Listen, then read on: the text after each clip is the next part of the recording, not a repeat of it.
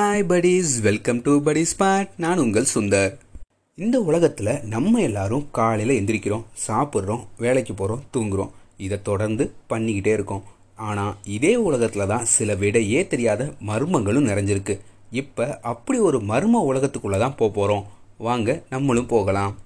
ஆயிரத்தி தொள்ளாயிரத்தி ஐம்பத்தொம்போதாவது வருஷம் ரஷ்யாவோட வடக்கு பகுதியில் உள்ள உரைய வைக்கிற பனிபடர்ந்த ஒரு மலை இருக்குது மலை ஏறுற சாகச குழு ஒன்று அந்த பயங்கர குளிர் படர்ந்த அந்த பனிமலையோட அடிவாரத்தில் நிற்கிறாங்க அன்னைக்கு ஜனவரி முப்பத்தொன்று ஒம்பது பேர் இருந்த இளைஞர்கள் கூட்டம் அது. அவங்க எல்லாரும் ரஷ்யாவில் இருக்கிற யூரல் பாலிடெக்னிக் இன்ஸ்டியூட்டில் படிக்கிற ஸ்டூடெண்ட்ஸ்.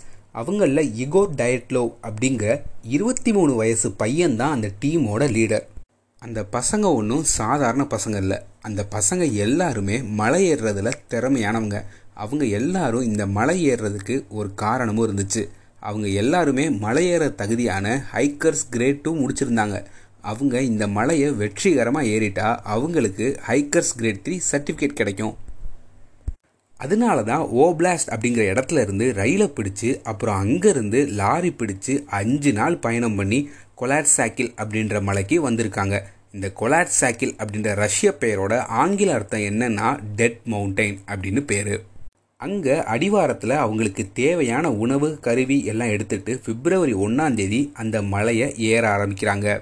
அந்த மலையை தாண்டி அவங்க போக வேண்டிய இடத்துக்கு எங்கேயும் நிற்காமல் போகலாம் அப்படின்னு முடிவு பண்ணுறாங்க அந்த இடத்துக்கு போய் சேர்ந்ததுக்கப்புறம் அடுத்த நாள் நைட்டு அங்கே கேம்ப் போட்டு தங்கிக்கலாம் அப்படின்னு நினைக்கிறாங்க. ஆனால் அன்னைக்குன்னு பார்த்து அங்கே பயங்கர பனிப்பொழிவு இருந்துச்சு. அதனால அவங்க போக வேண்டிய பாதை எதுவுமே அவங்க கண்ணுக்கு தெரியல. அப்போ தான் நம்ம தப்பு பண்ணிட்டோம் அப்படின்னு நினச்சாங்க. சரின்னு அன்னைக்கு நைட்டு அங்கேயே கேம்ப் போட்டு தங்கிடலான்னு முடிவு பண்ணுறாங்க அந்த ஒம்பது பேருக்கும் அந்த நைட்டு தான் அவங்களோட கடைசி நைட்டுன்னு தெரியாமல் சந்தோஷமாக அங்கே தங்குறாங்க. ஆமாம் அடுத்த நாள் அந்த ஒம்பது பேரில் ஒரு ஆள் கூட உயிரோட இல்லை. என்னடா போனவங்க யாரையும் காணமே அப்படின்னு எல்லாரும் தேட ஆரம்பிக்கிறாங்க. அவங்க பணத்தை கண்டுபிடிச்சதுக்கு அப்புறம் தான் அவங்களுக்கு ஒரு பெரிய அதிர்ச்சி காத்துக்கிட்டு இருந்துச்சு. முதல்ல ஒரு ஆறு பேரோட உடல் மட்டும் கிடச்சிச்சு. அந்த ஆறு பேருக்கும் உடலில் ஒரு சின்ன காயம் கூட இல்லை. அதனால் அவங்களுக்கு குளிர் நோயான தெருமியானால இறந்துருக்கலாம் அப்படின்னு டாக்டர்கள் முடிவு பண்ணுறாங்க அதில் ஒருத்தருக்கு மட்டும் மண்டையில் சின்னதாக அடிபட்டு இருந்துச்சு ஆனால் அதனால எல்லாம் உயிர் போக வாய்ப்பில்லை அப்படின்னு நினச்சாங்க. மீதி மூணு பேரோட பாடி கிடைச்சதுக்கு அப்புறம் தான் அதை பார்த்தவங்களுக்கு தூக்கி வாரி போட்டுச்சு. அங்கே நடந்த இந்த சம்பவம் கண்டுபிடிக்க முடியாத ஒரு மர்மம்னு அப்போ தான் அவங்களுக்கு புரிய வந்துச்சு. அங்கே கிடைச்ச மூணு பாடியில் ஒருத்தரோட மண்டை பிளந்துருந்துச்சு.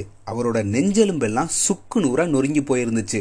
ஆனால் ஆச்சரியம் என்னென்னா எலும்பை உடைக்கிற அளவு வெளியில் உடம்புல எந்த காயமும் இல்லை. இதை பார்த்த டாக்டர் எல்லாம் இந்த நெஞ்செலும்பை நொறுக்கிறதெல்லாம் சாதாரண விஷயம் இல்லை.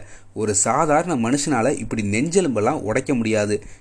குறைஞ்சது ஒரு கார் மேலே ஏற அளவு அழுத்தம் கொடுத்தாதான் இந்த எலும்பெல்லாம் உடையும் அப்படின்னு டாக்டர்கள் சொல்கிறாங்க ஆனால் அவங்க இருந்த இடத்த சுற்றி ஒரு கால் தடமும் இல்லை. அந்த குழுல இருந்த டுபினினா அப்படிங்கிற பொண்ணோட பாடியை பார்த்ததும் கூட கொஞ்சம் அதிர்ச்சி ஆயிட்டாங்க. அந்த பொண்ணோட நாக்கு கட்டாகியும் கண்ணில் ஒரு கண்ணு பிடுங்கப்பட்டும் இருந்துச்சு. முகத்தோட தோல் கொஞ்சமாக பிச்சு இருந்துச்சு. அப்புறம் மண்டை ஓட்டில் ஒரு சின்ன பீஸும் கட் பண்ணி எடுத்திருக்காங்க. அந்த மர்ம மரணத்தை சரியாக சொல்ல முடியாமல் அங்கே இருந்த டாக்டர் எல்லாம் திக்கு முக்காடி போயிட்டாங்க. பாடி எல்லாம் ஒரே இடத்துல கிடைக்கல. சம்பந்த சம்பந்தம் இல்லாமல் வேறு வேறு இடத்துல கிடைச்சதும் இன்னும் குழம்பி போயிட்டாங்க. அதில் ஒருத்தனோட உடம்பு பாதி புதஞ்ச நிலையில் இருந்துச்சு. அங்கே இன்னொரு வித்தியாசமான ஒன்றும் அவங்க பார்த்தாங்க.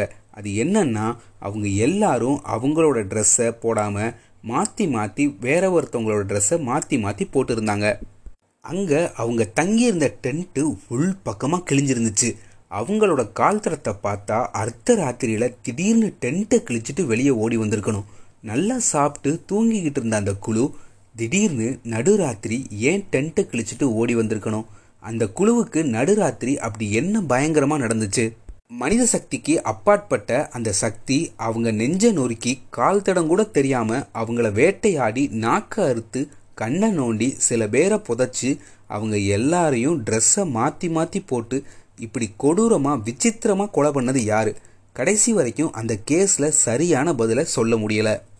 கடைசியில் ஏகப்பட்ட கற்பனை கதைகள் தான் மிஞ்சிச்சு. அது என்னன்னா அங்கே வாழ்கிற மான்சி அப்படிங்கிற இன மக்கள் தான் அவங்கள தாக்கியிருக்கலாம் அப்படின்னு சொன்னாங்க. ஆனால் அவ்வளவு தூரம் நெஞ்சு நொறுங்குற அளவு சக்தி மனுஷ சக்திக்கெல்லாம் அப்பாற்பட்டது. அதே மாதிரி வேற காலடி தடமும் எதுவுமே கிடைக்கல. இந்த கதையும் எங்கேயோ இடிக்குது. அடுத்தது இது ஏதோ ஒரு கொடூரமான மிருகம் தாக்கியிருக்கலாம் அப்படின்னு சொன்னாங்க. ஆனால் அப்படி எந்த கால் தடமும் கிடைக்கல. குளிர் அதிகமாகி எல்லாரும் திடீர்னு பைத்தியமாகி மனநிலை பாதிக்கப்பட்டிருக்கலாம் அப்படின்னு ஒரு தியரி சொல்லுச்சு. ஆனால் காணாமல் போன கண்ணு நாக்கு எல்லாம் பார்த்தா அந்த தியரியும் செட் ஆகலை. ஏதோ இன்ஃப்ராரெட் சவுண்ட் அப்படின்னு ஒரு திகில் தியரியும் சொன்னாங்க. அது என்னன்னா நைட்டு மலையேறப்ப ஒரு விதமான சவுண்டு எதிரொலிக்குமா? அதை கேட்டுட்டா மனுஷனோட மனநிலை பாதிக்கப்படுமா? பாதிக்கப்பட்டு பைத்தியம் ஆயிடுவாங்களாம் அப்படியும் ஒரு தியரி சொன்னாங்க. இப்படி நிறைய தியரி இருந்தும் இப்போ வர அந்த பனிமலையில் இருபத்தஞ்சு டிகிரி குளிரில் அன்னைக்கு நைட்டு என்ன நடந்துச்சு அப்படின்னு யாராலையும் சரியாக சொல்ல முடியலை. இந்த இடத்துல யூரியுடின் அப்படிங்கிற ஒரு அதிர்ஷ்டசாலி பற்றியும் சொல்லணும். அந்த குழு உண்மையில் ஒம்பது பேர் இல்லை பத்து பேர் இவரோட சேர்த்து. பாதி வழியில் உடம்பு சரியில்லை அப்படின்னு இவர் திரும்பிட்டாரு.